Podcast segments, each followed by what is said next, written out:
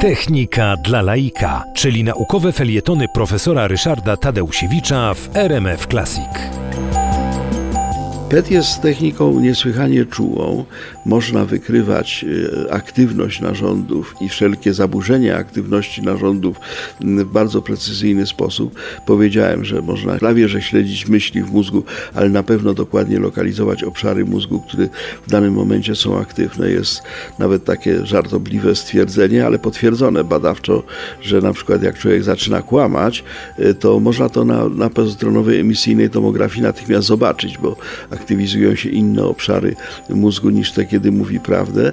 Mało tego, y, zwłaszcza paniom zapewne się spodoba, y, że można wykryć fakt romantycznej miłości. Mianowicie, jak ktoś jest zakochany, to ma bardzo charakterystyczne i widoczne w pozytronowej emisyjnej tomografii y, zmiany w mózgu, co też jest swoistego rodzaju ciekawostką.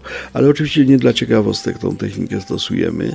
Jest ona stosowana przede wszystkim do tego, żeby wykrywać bardzo wczesne zmiany nowotworowe, momenty, kiedy no, zdrowa tkanka zaczyna stawać się tkanką no, właśnie nowotworowo zmienioną.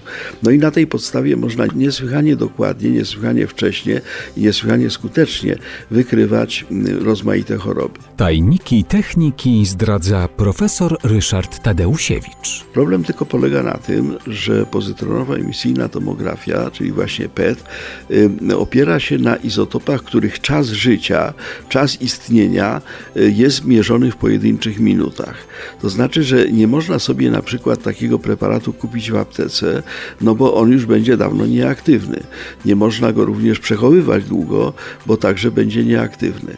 Wobec tego mm, na zapleczu y, laboratorium, które stosuje badanie PET, musi pracować wytwórnia izotopów za pomocą cyklotronu. Ono pozwala wytworzyć te bardzo krótkożyciowe mm, izotopy. Te izotopy potem się jak najszybciej wprowadza do ciała pacjenta. Odpowiednie gamma kamery rejestrują miejsca, gdzie te izotopy są aktywne. Widać bardzo wiele, no ale koszt jest gigantyczny, dlatego że cyklotron to jest urządzenie niesłychanie drogie, niesłychanie niebezpieczne, więc musi siedzieć w takim betonowym bunkrze. No i ogólnie rzecz biorąc jest to technika kosztowna. Z tego ze obecnych wszystkich technik badawczych e, pozytronowa emisyjna tomografia, czyli PET, jest najdroższa, ale najlepsza. No cóż, tak to bywa, że rzeczy drogie są najcenniejsze.